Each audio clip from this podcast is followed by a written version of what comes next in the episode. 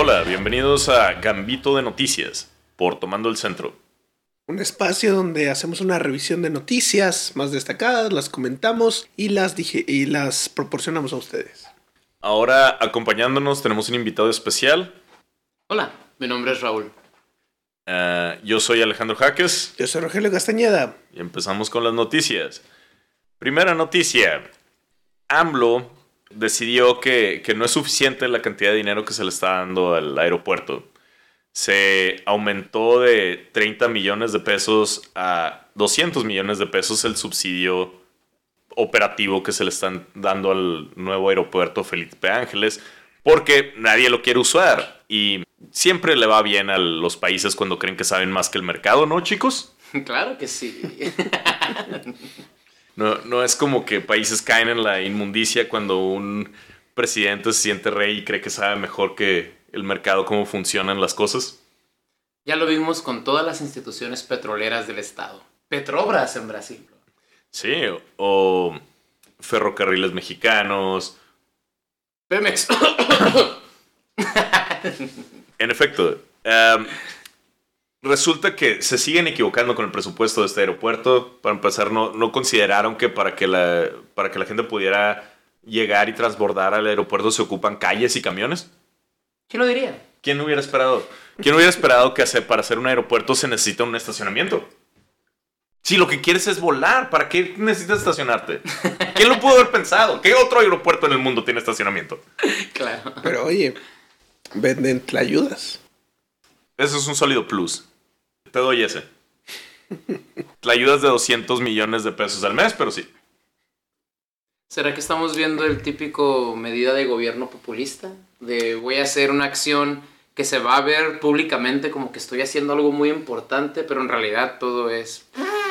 Creo que es la segunda clásica de los populistas, que es ya la que bien machina haciendo este hoyo. ¿Cómo salimos de este hoyo? Cavando. Cavando. Echándole más lana. Yo lo veo más como un chinga tu madre, Peña Nieto. Ah, e, esa fue la razón de empezar el hoyo, pero ya que está el hoyo hecho, pues ya déjalo ahí. Claro, no cabes más. Déjalo morir solo. No hay necesidad de hacerlo más hondo. Sí. En fin, e, e, esa es la, la noticia, la 4T manteniendo su récord de, de incompetencia. En otras noticias, Perú, país donde comen palomas. Eh, su presidente, Pedro Castillo, es nuevamente noticia. A un año de gobierno ha cambiado de secretario de, de Estado. De, De varios secretarios. varios secretarios de varias, de Varias dependencias. ramas, de varias verticales. Más rápido de lo que cambia de sombrero.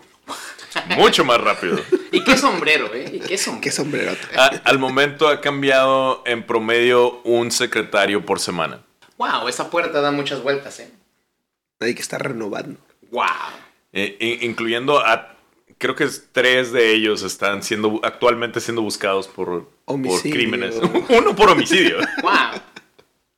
que eh, um, al, al menos nue- nuestros secretarios hasta ahora solo son corruptos, no asesinos. Tan solo. Tan solo. No que Sí. sepamos. Bueno. Vergüenza es robar y que te cachen.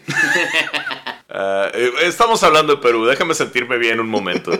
Eh, eh, criticando a nuestros primos peruanos. No necesitas, solamente ve tu gastronomía, no tenemos que comer palomas. Sólido. Ah, Y nuestros sombreros son más pequeños. Estos sombreros son bonitos. eh, es, creo que es la caída más, más fuerte de popularidad de un presidente en, en tiempos de caídas fuertes de popularidad. Se- creo que el, el apoyo se fue de, de 70% a 20% de aprobación. Wow. Y nosotros estábamos como que impresionados con los resultados de Donald Trump, ¿no? Al Sí. fin encontramos a alguien que le hizo más uno. Sí, no, le dijo, quítate que ahí te voy. Eh, creo que ya en un solo año de gobierno ya alcanzó con el número de desafueros a Donald Trump. Dos también. Wow. Y va por el tercero. Ey, quién sabe qué vendrá más después. Eh, Y de nuevo, siguen votando por socialistas. Eh, En algún punto ya es culpa de, la persona que le picó al tigre, ¿no? El- ¿Por qué siguen votando por estas personas? Al final de cuentas, amigo, tenemos los gobernantes que merecemos. Sí, em, en fin, suerte Perú, suerte con las palomas y espero que este desafuero sí funcione. ¿Qué sombrero, amigos? Ese sombrero tiene personalidad. ese, ese sombrero, uff. En, en cuanto vi que tenía, que usaba ese sombrero, no, no, digo, se- está chistoso, está estéticamente chistoso, pero que lo usaba como para ir a la ONU con ese sombrero y traje, eh, eh, era, ah, no lo It's a sé. hell of a hat. Eh, eh, eh, es, está diciendo algo, ¿no? Está, está- toda la, la moda es comunicación y él definitivamente está comunicando algo. Lo que debería ser no, no voten por mí. Está en el mood. Bueno, y pues en Sri Lanka siguen empeorando las cosas. No sé si se enteraron, pero ellos hicieron un cambio en los fertilizantes. Eh, quisieron empezar la revolución verde en su país sin hacer un análisis antes, sin hacer la preparación indicada antes. Hicieron una prohibición completa de todos los fertilizantes químicos y ahora están en problemas. Y esto nada más empeora la situación que ya tienen con su ah, autoridad que está cambiante todo el tiempo. Estábamos hablando de cómo la eh, periodismo mundial está llamando una familiocracia y ahora eh, pues es nada más nepotismo, ¿no? Poner otro compadre, poner otro cuate y seguir llenando las posiciones de poder con personas de confianza. El- yo inclusive creo que parte de la crisis eh, viene de este enamoramiento que tuvieron, o amorío, porque fueron realmente en el 2019 inició, eh, con la llamada comida orgánica, que es uno de los pleonasmos más ridículos que. Paréntesis, por favor, alguien que sea fan de la comida orgánica, presénteme una comida que no sea orgánica. fin del paréntesis. Exacto. Exacto. Eh, pero sí, la, la idea era. creo que fue promesa de campaña, si no me equivoco, de- del, del este presidente nepotista. eh, que iba a cambiar toda la agricultura, el 100% de la agricultura, a agricultura orgánica sin utilizar ah, transgénicos o fertilizantes, etc. O fertilizantes como químicos, ¿no? De nuevo, es orgánico, pero ok. El, el- ¿Alguien podría explicarme cómo el ser humano funciona sin químicos? exacto.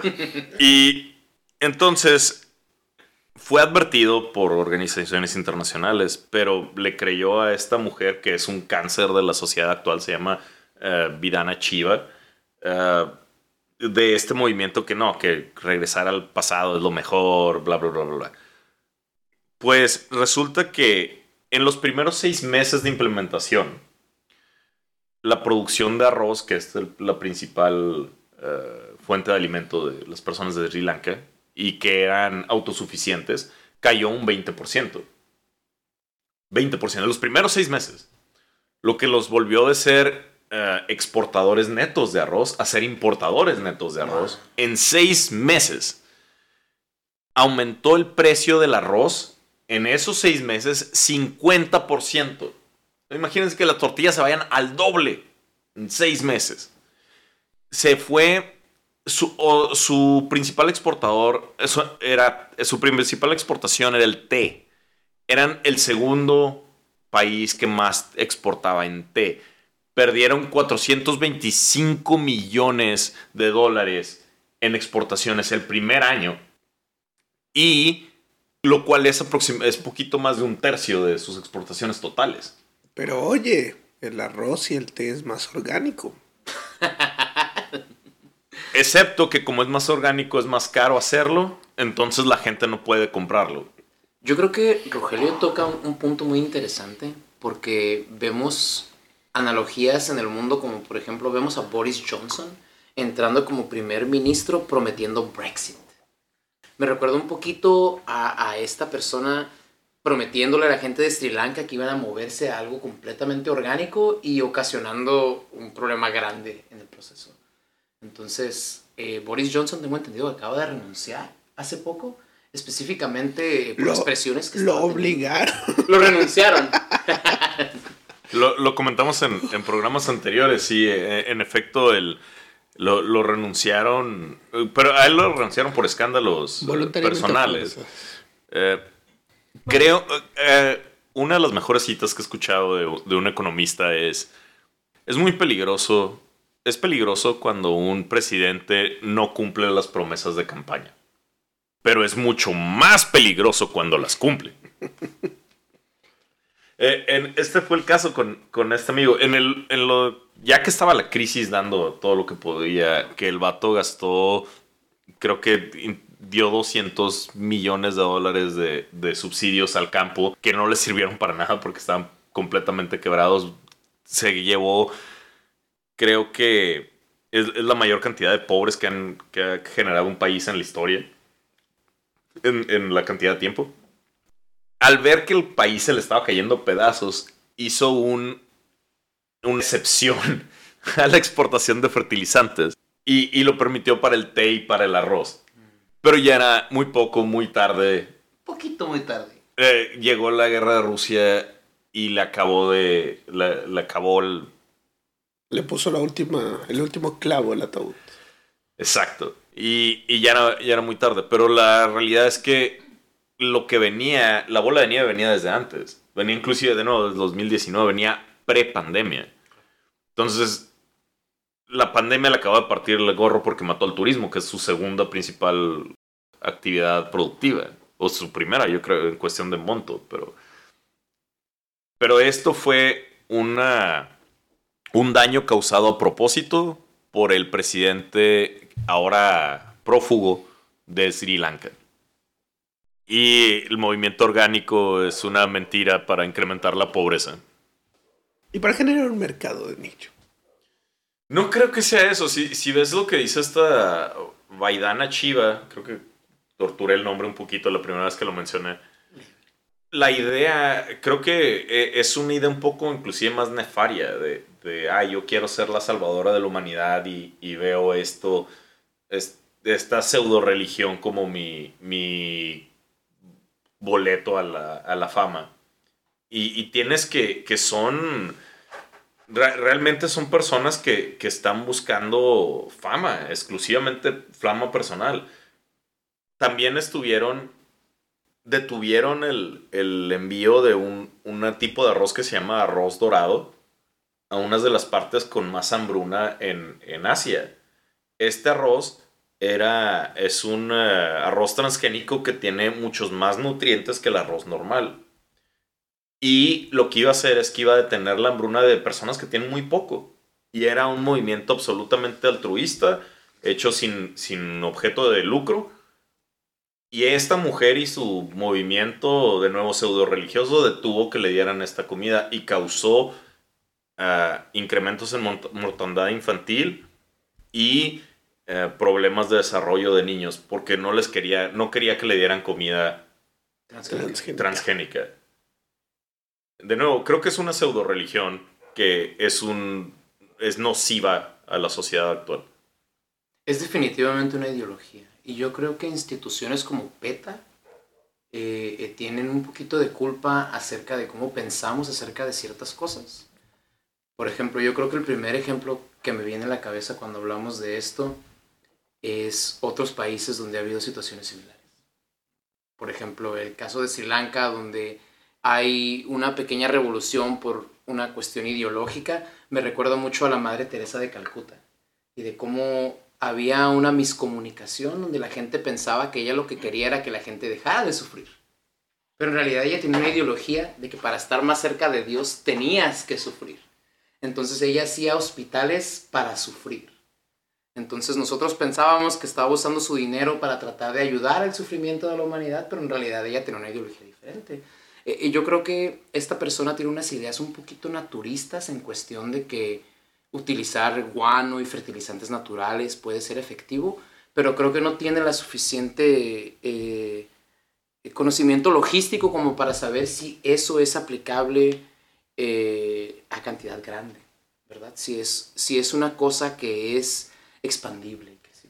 Creo, creo que, lo, que lo sabe. Ella, ella lo menciona. Eh, creo, honestamente creo que la señora eh, es muy...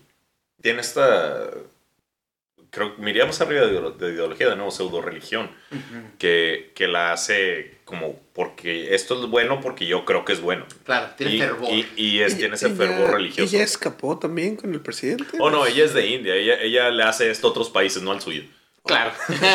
Y eso me hace pensar que un poco de que sí sabe el, el riesgo. O sea, voy a experimentar en, en Nepal, voy a experimentar en Sri Lanka, voy a experimentar en, en el este de Asia, pero no en India.